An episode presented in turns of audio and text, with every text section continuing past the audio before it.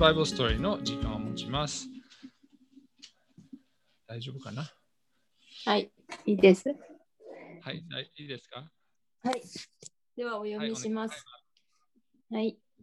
命を与えられた人、癒された人、ヤイロの娘、ルカの福音書8章から。あるところに病気の女の子がいた。具合が悪くて、来る日も来る日もベッドから起きられないほどだった。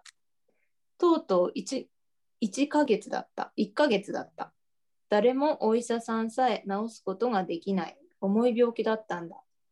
お父さんのヤイロは娘をとっても愛していた。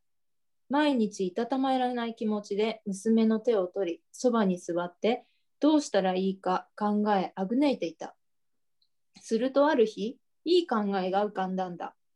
そうだ、そうしよう。いたも立ってもいられずに、娘に行ってきますのキスをすると、急いで上着を着て階段を駆け下り、驚く召使いに目もくれず、外へ飛び出した。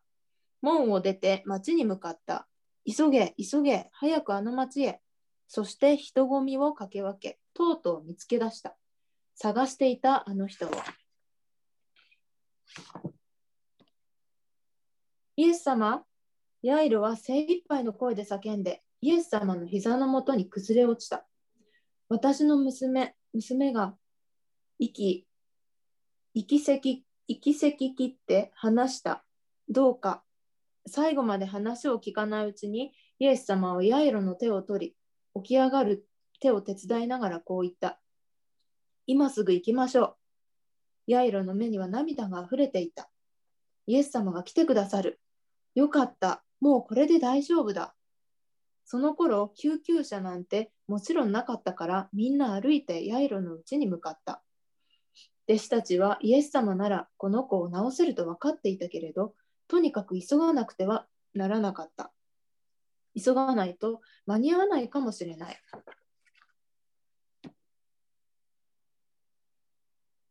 でも、道にはイエス様に会いにたくさんの人が押し寄せていた。弟子たちが先に行って、みんなを抑えて道を作らなければならないほどだった。すると、突然イエス様が立ち止まった。弟子たちは振り返った。イエス様ったら何をしているんだ。誰か私に触ったかい？自分から力が出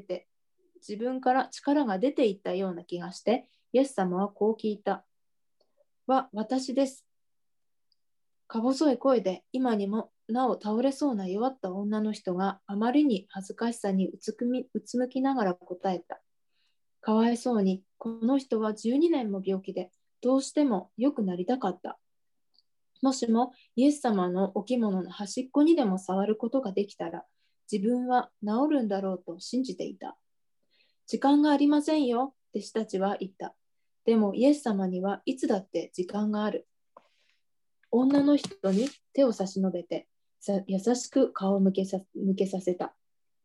彼女の目をじっと見つめると微笑んだ。信じていたんでしょう。彼女の涙を拭ってあげながらそう言われた。だからほら、あなたの病気もうすっかり良くなったじゃないですか。ちょうどその時、ヤイロの召使いの一人がかけてきて、息を切らしながら言った。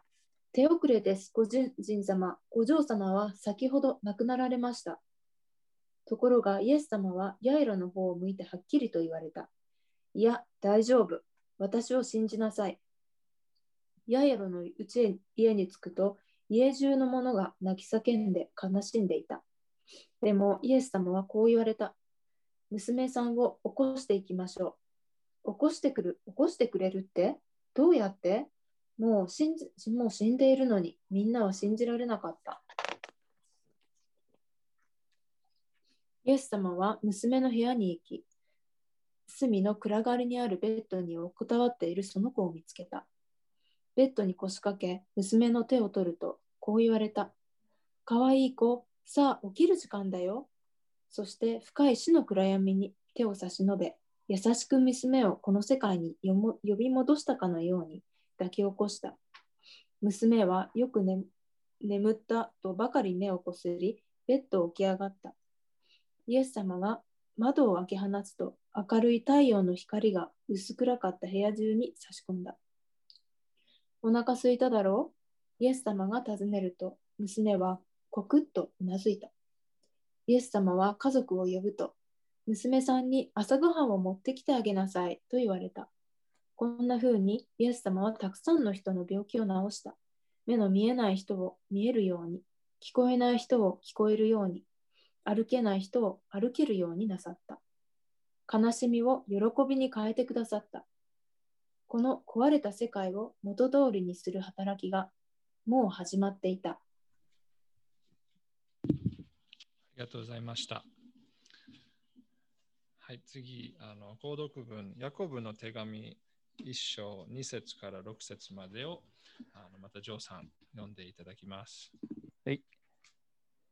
私の兄弟たち、さまざまな試練に遭うときは、それをこの上もない喜びと思いなさい。信仰が試されると、忍耐が生じるということをあなた方は知っているからです。その忍耐を完全に働かせなさい。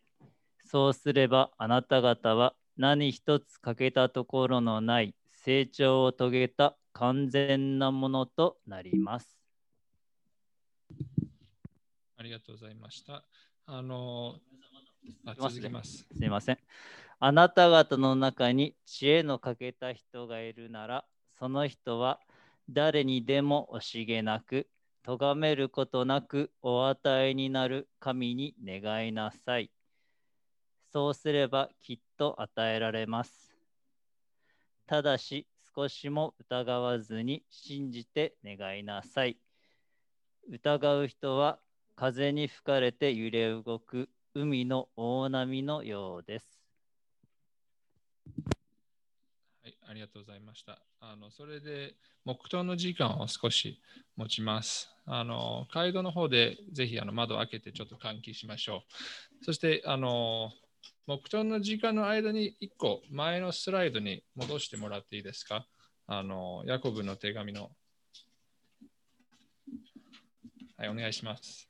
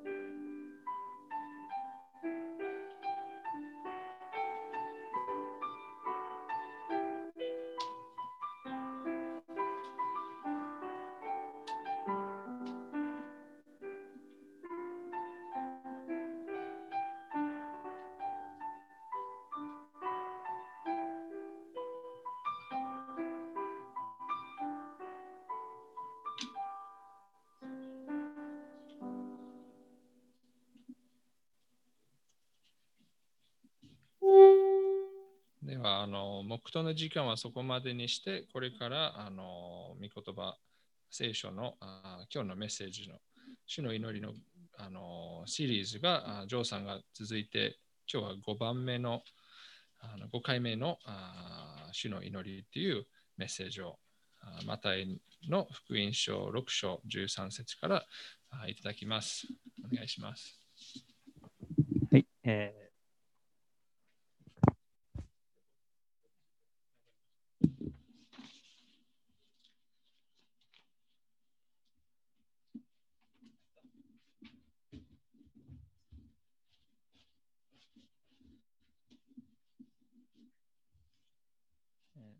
はい、皆さんおはようございます。ちょっとマスクをね、取らせていただきますね。久しぶりですね。いいですね、こうやって、皆さんの前で語れるっていうのはね、最近Zoom 通して語ることも増えてきたんでね、まあ、ちょっとそれだと、やっぱりなんか独り言言ってるみたいで、ちょっとやりづらかったりね、するんですけども、こうやって皆さんの顔見ながらまた話できるのもいいですね。やっぱりこうリアクションがあってね、どういう顔してるかなってわかるから。ではまず祈ります。主の皆をたたえます。今日またこうして、兄弟姉妹たちと共に御言葉を味わい、あなた様を褒めたたえ賛美できるこの特権を感謝します。どうか今日この日、本当に私たち一人一人が御言葉を御言葉として、受けて、そしてまた、心に留め、そしてそのように行動する、生きることができますようにどうか助けてください。尊い御名なイエス様の皆によってお祈りします。アーメン。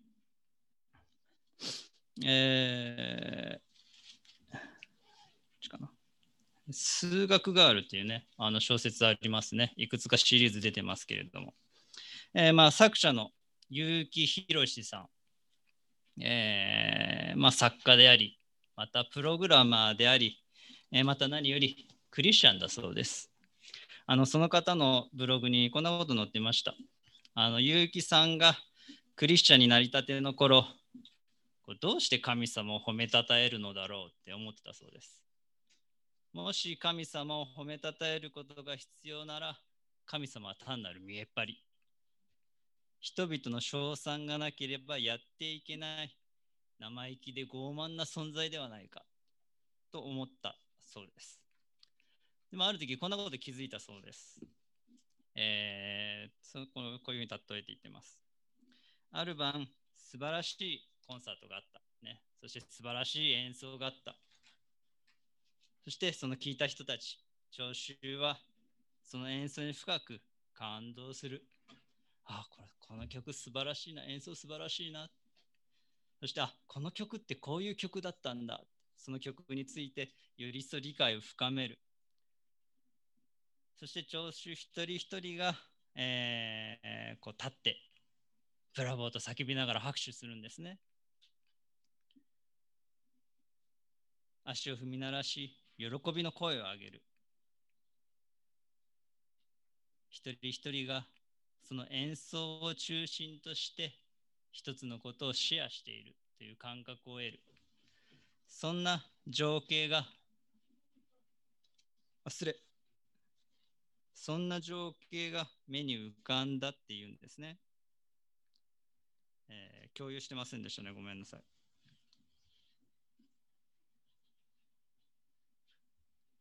そのような聴衆たちの、ブラボーというね、情景が目に浮かんだというのです。もし聴衆の一人が拍手をしなかったら、演奏の素晴らしさは損なわれるでしょうか。そうじゃないですね。拍手してもしなくても、その演奏自体が素晴らしいものであることには変わりはありません。演奏はすでに成し遂げられたものです。聴衆の拍手は聴衆のその演奏に対する応答なのであって、拍手の有無が演奏の素晴らしさを左右するものではありません。聴いた一人一人がその演奏に参与し、花を添える。その場にいることを喜んで、共に分かち合う。賛美ってそのようなもんじゃないかって思ったっていうんですね。そのようなことに似ている。私たちどうでしょうか。神の様の働きに、救いの御業に驚き、喜び、感謝し、また困難や疲れの中にあっても、神様がなさったことに応答しているでしょうか。賛美しているでしょうか。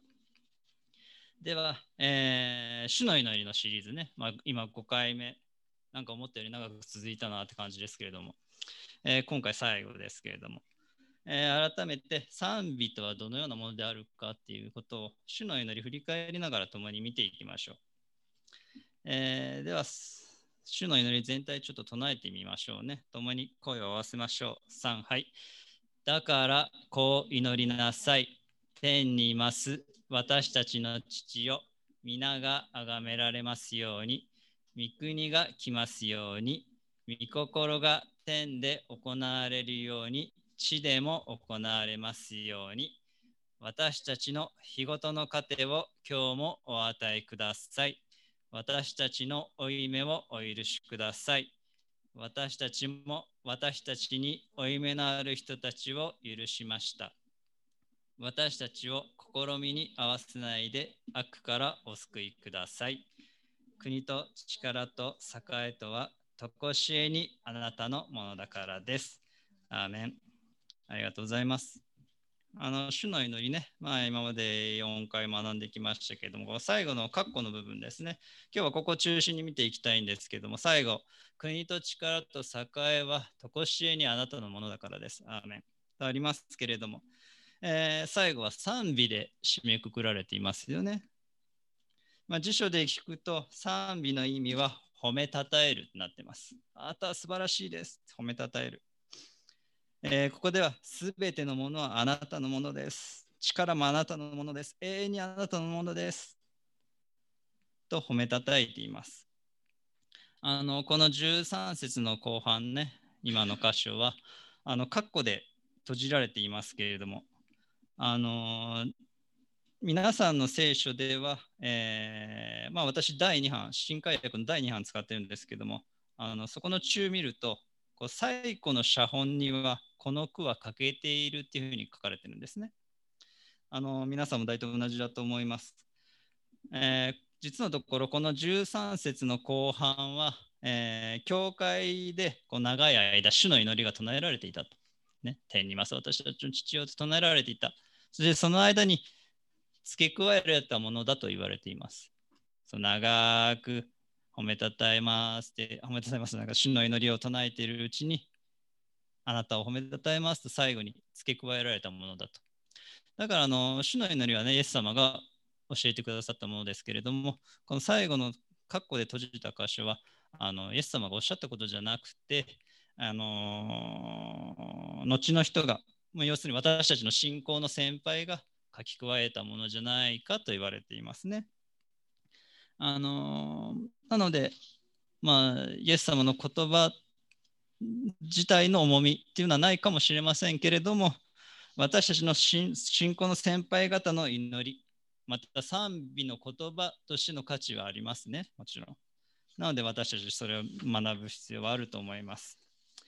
主の祈り、改めて振り返ってみるなら、御国が来ますようにと、ね、神の国が来ること、あるいは毎日の生活の必要を満たされること、ね、日ごとの糧を今日も与えくださいとかね、あるいは罪許される、ね、罪許されて神様の前に立つことができる、神の国に入ることができること、私たちの負い目を許しください、これらの、祈りが教えられていますね。そしてそれらの主の祈りに対する賛美の祈りが国と力と栄えは常しえにあなたのものだからですとなっているわけですね。これは主の祈りに対する確信の祈りです。なぜなら、だからってあるからです。あなたのものだからです。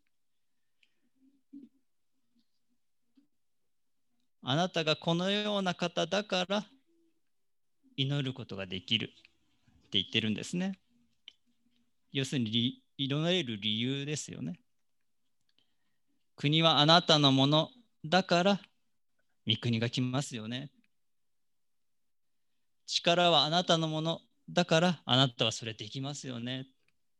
栄えはあなたのものだからご自身の栄光のために実現してくださいますよねっていう確信を持った、賛美を伴った祈りと言っていいと思います。そこには私たちの信仰の先輩たちの主の祈りに対する驚きと感謝と喜びが聞こえるような気がします。この今言いました驚きや、感謝、喜び、驚きや感謝、ね、喜び、それらは賛美の特徴です。主の祈りを今から振り返りつつ、賛美と何か3つのポイントにね、アウトラインある方、見ていただければと思い、3つのポイントに分けて、ちょっと考えてみましょう。1番目が驚きで、2番目が感謝と喜び、3番目が困難の中にあってもというふうに書かれていると思いますけれども、第一に、賛美の持つ特徴っていうのはね、驚きですね。驚き。その驚きをちょっとまた3つにちょっとまどろっこしいですけど、3つに分けてみたんですけども。まず第一に、驚きの中でも目を留めてくださる神様に驚く。私たち一人一人。というのも、イエス様こうおっしゃいましたよね。だからこう祈りなさい。天にいます私たちの父よ。まるで父とこのような親しい関係の中で祈りなさいとおっしゃいましたよね。それは実は非常に驚くべきことなのです。私たち、例えばね、天皇陛下いたとしてね、多分一生口聞くことないでしょう。ね、そばにいたとしても恐れ多くて声もかけられない。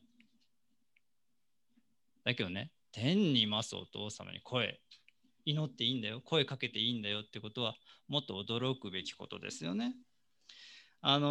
聖書の中にエステル記っていうのがありますけれども、アハシュエロス王っていうこの王様ね、の、妃となったエステル、がユダヤ民族を救うために王様に願いに行くシーンがあるんですね。しかし一つ問題がありました。ね。当時は王様の命を守るため、また些細な問題で王様を悩ますことがないように、王のところに行く者はあらかじめ許可が必要。勝手に近づく者は、身分を問わず死刑になるっていう法律があったんですね。たとえ妃であろうが奥さんであろうが、近づく者は突然というか何の許可もなしに近づくものは死刑、ね。自分から物申しに行くなんてとんでもないという話です。要するに王がエステルを招くのでなければ、エステルの方から王のところに行くことができなかった。死ぬ可能性があった。たった一つだけ例外があったんですね。王がこの金の尺、杖ありますよね。金の尺をその相手に差し出せば、その人は話すことができる。死刑を免れる。生きることができる。っていう法律があったんですね。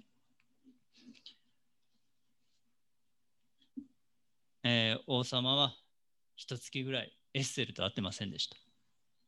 だからエッセル、非常に危険だったんですね。自分から話し行くのは。けれども言ったんですね。ユダヤ民族、自分と同じユダヤ民族の命を救うために、自ら王のもとへ行ったんです。こう言ってますね、エステル。死ななければならないのでしたら死にます。って言って、神様に祈って王様に会いに行ったんです。結果は、王様は金の尺を差し出して、そして、エステルの願いを聞き入れてくれた。ね、そしてユダヤ民族は救われるんですけれども、命助かるんですけれども、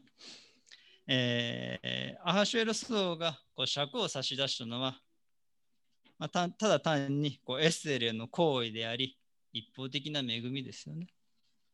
ただ愛してるからそれをした。それ以上のことではありません。私たちもそうですよね。本当は神様と話なんかできない。できるはずがない。でも神様ご自身が私たちの憐れみのゆえに、いいよ、話していいよ。手を差し出してくださったんですね。ここでね、金の尺はありますけれども、尺っていうのは権威を表すものなんですね。王様の権威を表すもの。そして同じように権威ある方、イエス様がこの世に差し出されて、あなたたちは祈ってよいのだよって言ってくださったんですね。話していいんだよって、神様に話していいんだよ。地上の王ですら、やはり、そんな話すことも恐れ多い命がけであるならば、天の神様はなおさらのことです。そんな偉大な方が私たちに目を留めてくださるとは、驚きですよね。だから詩篇ではこう語られています。人とは何者なのでしょう。あなたがこれに目を留められるとは。あなたがこれを心に留められるとは。人のことは何者なのでしょう。あなたがこれを試みられるとは。詩篇の作者はこんなちっぽけな自分に目をかけられる神様に驚いてるんですね。何者だからってこんな私に目をかけてくださるんですか、心向けてくださるんですかって驚きがありますよね、ここには。このように賛美には自分に神様が目を留めてくださったっていう驚きがあります。まあそこが驚きの一つ目。驚きの二つ目は、救いの驚きですよね。主の祈りに ありましたよね。私たちの負い目をお許しください。こう祈りなさいってことは、その許すよってことですよね、逆を言えば。有名なアメージング・グレース、こう歌い出しますよね。驚くばかりの恵みなりき、好みの汚れを知れる我に。自分の罪深さを知れば知るほど、そのために神の御子を使わし、十字架にかけ、許しを与えられた。その救いの大きさに驚かざるを得ません。そのアメージング・グレースを、作詞したジョン・ニュートンさん、ね、科学者のニュートンじゃないですよ、ね、全然関係ないですからね、牧師のジョン・ニュートン、ね、救いを受け牧師になる前、有名ですけれども奴隷商人だったんですね。奴隷商人、人を売り買いする。当時の奴隷商人は船で連れてこられる間も、その過酷な状況の中で何人も亡くなってたそうです、ね、もちろん家族からも引き離され、命がけで船で渡ってきて、さらにその後も売り飛ばされる。そしてその売り飛ばされた家でも、多くの場合は大変な目に遭ってるでしょう。そんなことしてたんですね。本当に驚くばかりです。でもそんな自分をも救ってくださる神様、なんて偉大なんだろうって。驚くばかりの恵みなりき、ジョン・ニュートンは、作詞したんですね。詩篇の作者はこう言ってます。主よ、あなたは御国に恵みを施し、ヤコブの繁栄を元通りにされました。あなたは見た目の咎を許し、彼らのすべての罪を覆われました。あなたは激しい怒りをことごとく去り、燃える御怒りを押しとどめられました。私たちもニュートンのように、自分が立派だから救われたのではありませんよね。それどころか罪に溺れ、神の激しい怒り、ね、ここにありますけども、神の激しい怒りが本当はふさわしいものだったにもかかわらず、恵みによって救われた。クリスチャンとしてね、年を重ねると、より一層それを実感しますよね。クリスチャンになる前はね、特に自分はそんな割といいやつとかね、まだ自分より悪いやつなんかいっぱいいるっしょとかね、思ってたもんですけども、やっぱり信じて救われて、やっぱり自分本当どうしようもねえなって思いながら、それがもっともっと年取ると、ああって思う時は多々あります。特に自分が罪を犯したりした時ね、ニュートンのように人を人として見ず、バカにしたり見下したり、あるいは損得で付き合いを判断したりね、相手を人格ある存在ではなく、まるで物のように、ね、便利な道具のように扱ったり。しかしそんな時でも改めて神様に立ち返り、それでもなお救われた、救ってくださった、驚くばかりだ、ね、賛美することできます。次に驚きの3番目ですけども、神様の偉大さに対する驚き。言うまでもなく偉大ですよね。詩篇にはこうあります。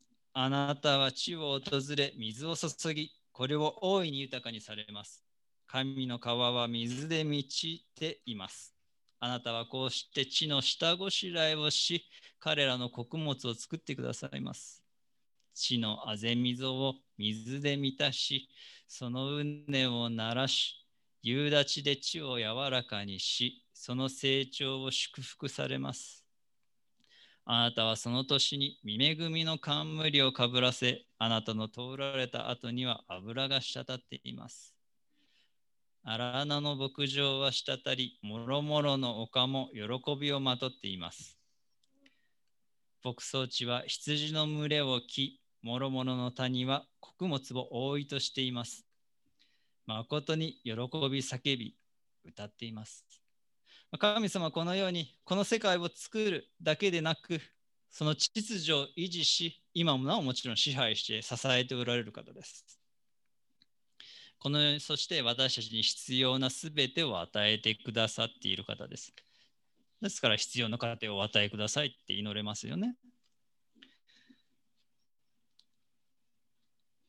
また悪が満ちているように見えるこの世界であっても、結局のところ神様がこの世界を作りとどめておられ、完全な支配権を持っておられる、自然だけじゃなくて目に見えないものも完全に支配しておられるっていうことを、覚えたいですね。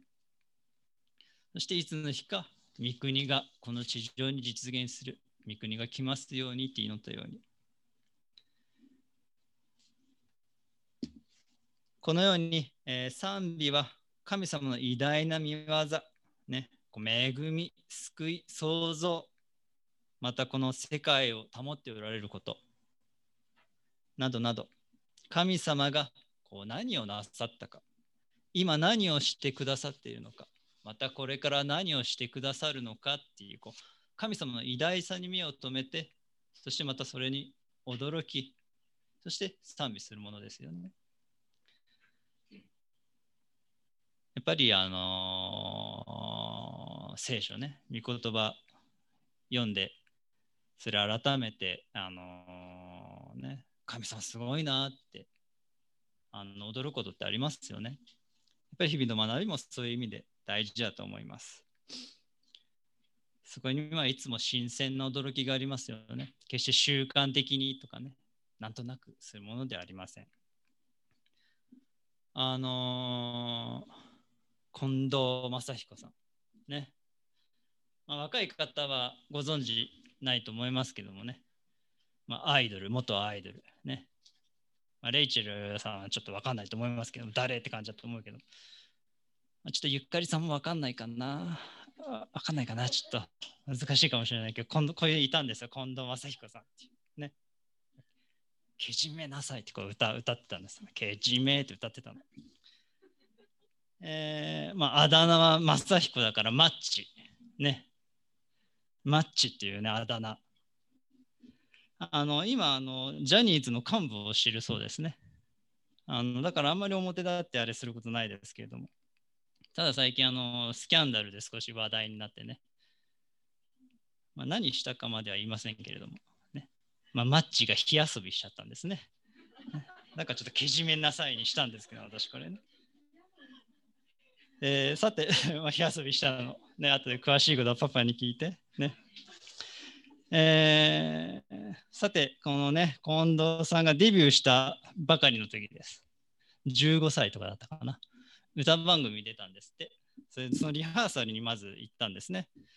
するとそこで、往年の大歌手、超大物、美空ひばりさんがね、リハーサルで歌ってたんですって。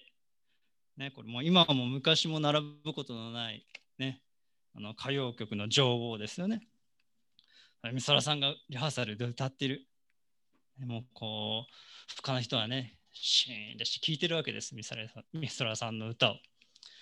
それ聞いてね、近藤さん、マッチ、こう言ったそうです。あのおばちゃん歌うまいね。ね、みんなの前で。ね、美空さんにあのおばちゃんって。しかも歌うまいね。当たり前じゃないの。誰に言ってるの。これあったそうです。ね、それ美空さんの耳に届いて、まずいなと。なんでそういうこと言っちゃったかっていうと、当時リハーサルで本人歌うってことはあんまなかったそうです。それでその時美空さんすっぴんだから気がつかなかったそうです。理由はともあれ、まずいなと。後でマネージャーと謝りに行ったそうですね、美空さんに。で、怒られるかなと思いきや、まあ、非常に歓迎してくれたそうですね、美空さん。というのも、こう言ったそうです、美空さんは。嬉しかったわ。私に歌うまいって言ってくれる人いなかったからっておっしゃったそうですね。アルキメデスは王が金細工師に渡したのと同じ重さの金塊を用意して、まあ、金塊と、まあ、これ両方とも王冠になってますけども、金塊と王冠のそれぞれを水を張った容器に入れました。すると王冠を入れた時の方が金塊を入れた時よりも多く水があふれたそうです。素材も重量も同じなら体積も同じはずだから多く水があふれ出るのはおかしいと。混ぜ物がしてあるんだと、まあ、分かったんですね。今からアルキメデスの原理と言いますけれども、さてどうでしょうか。私たちはこうすれば救われる、これをやれば満たされる、ね、偽りの救いや偽りの慰め、真理があふれてますよね。それは本物の真理と見間違いやすいものです。本物と間違っちゃって信じちゃう。だが本物は偽物と純度が違います、ね、それを見分けるには私たち神様からの働きかけ必要なんですね。上からの働きかけが。そして私たち誠の神、神の真理を知ったことを喜んでいるでしょうか。アルキメデスのようにヒューレカ、ね、叫んでいるでしょうか。でも裸では飛び出さないでくださいね。ちょっとあったかくなってきたけれどもね。ところでこのヒューレカね、新約聖書のもともとの言葉でもよく使われている言葉です。まあ、大体170回ぐらいかな、使われてますけれども、いろいろ訳されてますね。見つけたとかね、発見したとか、獲得したとか、成し遂げたとか、いろんな訳し方されてます。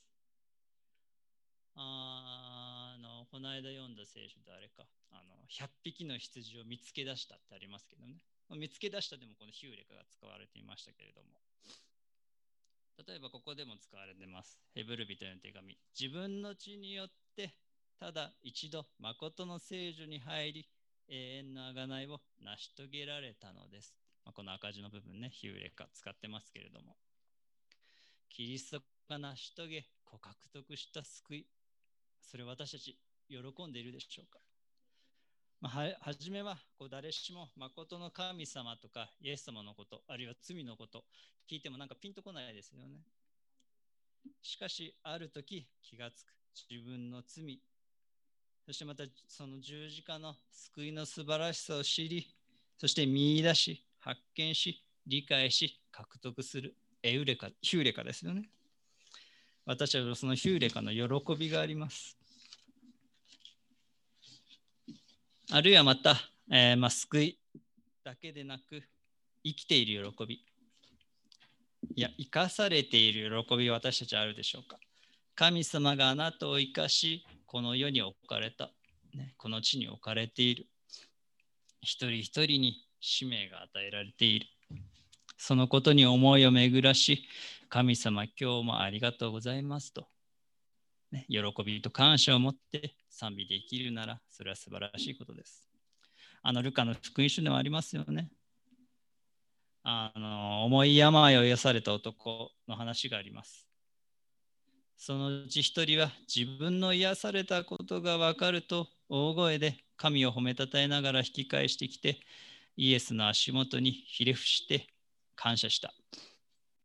あなたを癒し、あなたを生かし、必要を与えてくださる神様が賛美と感謝を捧げられるっていうのはふさわしいことですよね。まあ、福音書を読むと、癒された人が神様を褒めたたえたり、イエス様にひれ伏したりっていうのはいっぱいあります。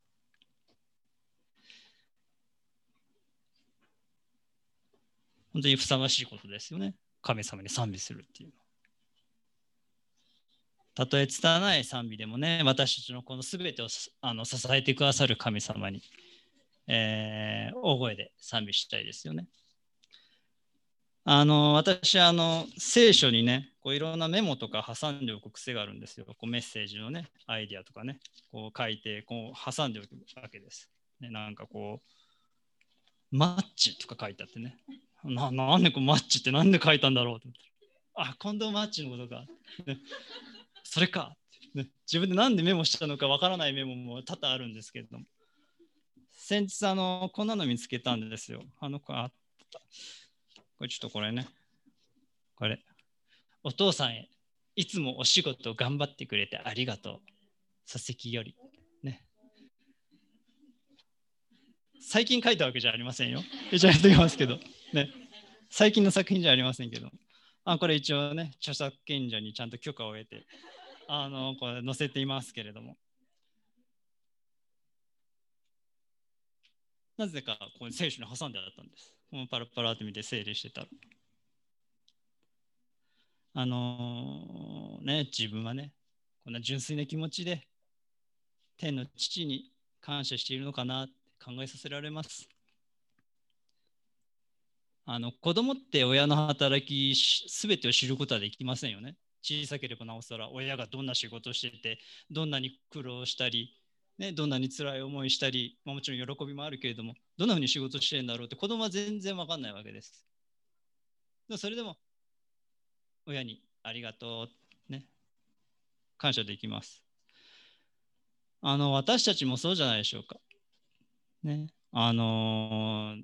神様の働きの偉大さ、大きさ、広さ、長さ、深さ、高さ、すべて知ることは絶対できません。もちろん探って探って探ることはできますけれども、探っても探り極めることは絶対できません。多分100分の1、万分の1、億分の1も知ることはできません。でも、その神様の偉大さを認め、感謝し、褒めたたえることはできます。言葉が足りないながらも、伝えないながらも、よく理解深くなくても、私たちが一生懸命する賛美、神様喜んでくださるんですね。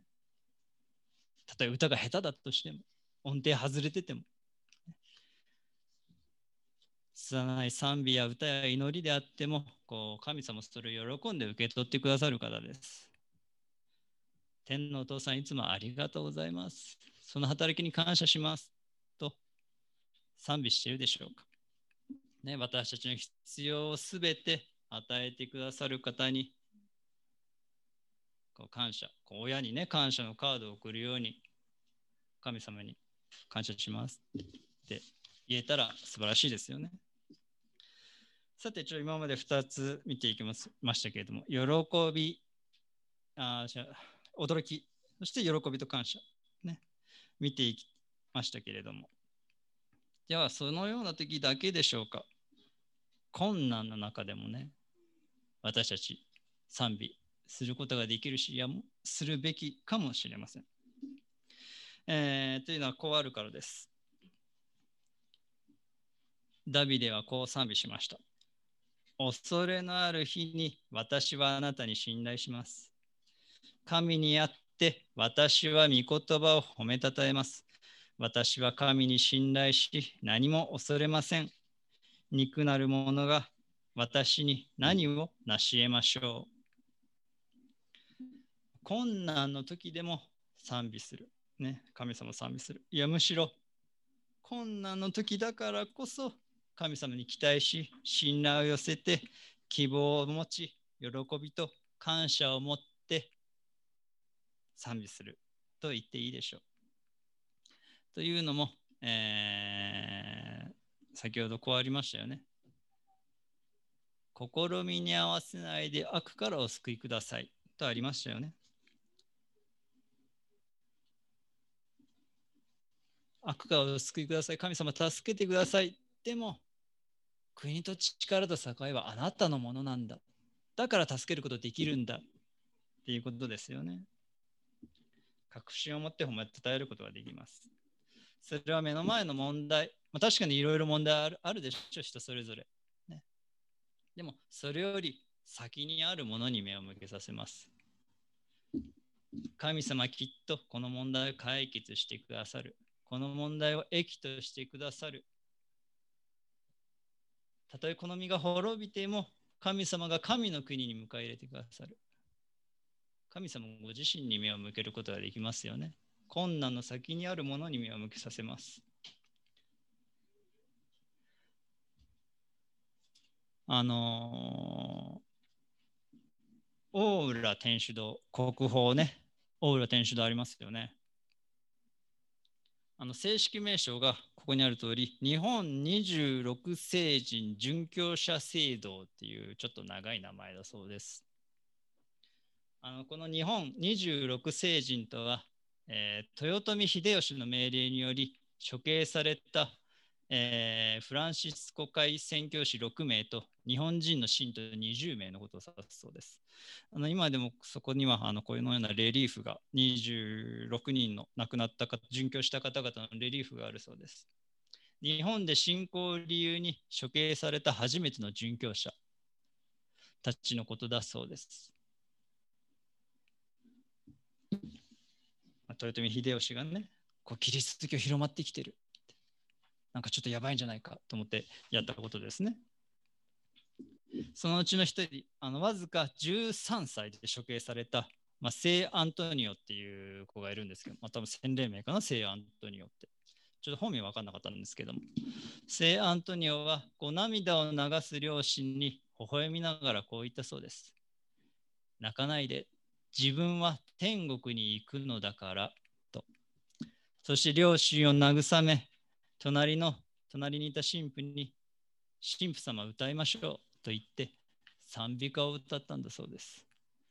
13歳でね、その信仰、すざましいなって思いますけれども。このように、最後の最後にこう死を突き抜けた先にある希望を持って、いつでも賛美でいきますよね。たとえ目の前に困難があったとしても、泣く必要ないな。自分天国行くんだから。賛美することができます。感謝することができますよね。喜ぶこともできます。こうして見てみると、神を賛美するっていうのは単にこう歌うことだけでなく、ね、もちろん祈ることだけではなく、こう神様を賛美する生き方。生き様って言っていいんでしょうかね。この場合は死に方でしょうか。をも指します。私たちどうでしょうか。日常の何気ないひととき、ふっと賛美歌を歌い強められ、心温められるような経験ないでしょうか。悩んだとき、愛する人を失ったとき、慰められたことはないでしょうか。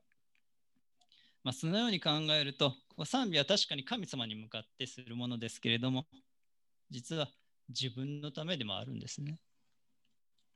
さまざまな困難がある人生で神様に向けて賛美し、自分がこのために生きている。いや、生かされているんだっていう、この事実を改めて振り返ることができます。賛美の中で。マタイの福音書にはこうあります。イエスは言われた。聞いています。あなたは幼子と乳飲み子たちとの口に賛美を用意されたとあるのをあなた方は読まなかったのですか。賛美もまた神様によって私たちに備えられ送られたものなんですね。この困難な人生を生き抜くために。たとえ困難の中であっても永遠という視点で人生を見るとき喜ぶことができます。私たち、今週も新鮮な驚きと感謝と喜びのうちに、神様に賛美していく生活、皆様送られるように、祈ります。主を皆をたたえます。今日もまたこうして主を、褒めたたえ賛美できること誠に感謝します。主よ、私たちの唇は汚れていますけれども、イエス様の十字架によって、血潮によって清められ、あなた様に天のお父様と褒め歌い賛美できることを許されています。そのことに今一度、新鮮な驚きと感謝と喜びをください。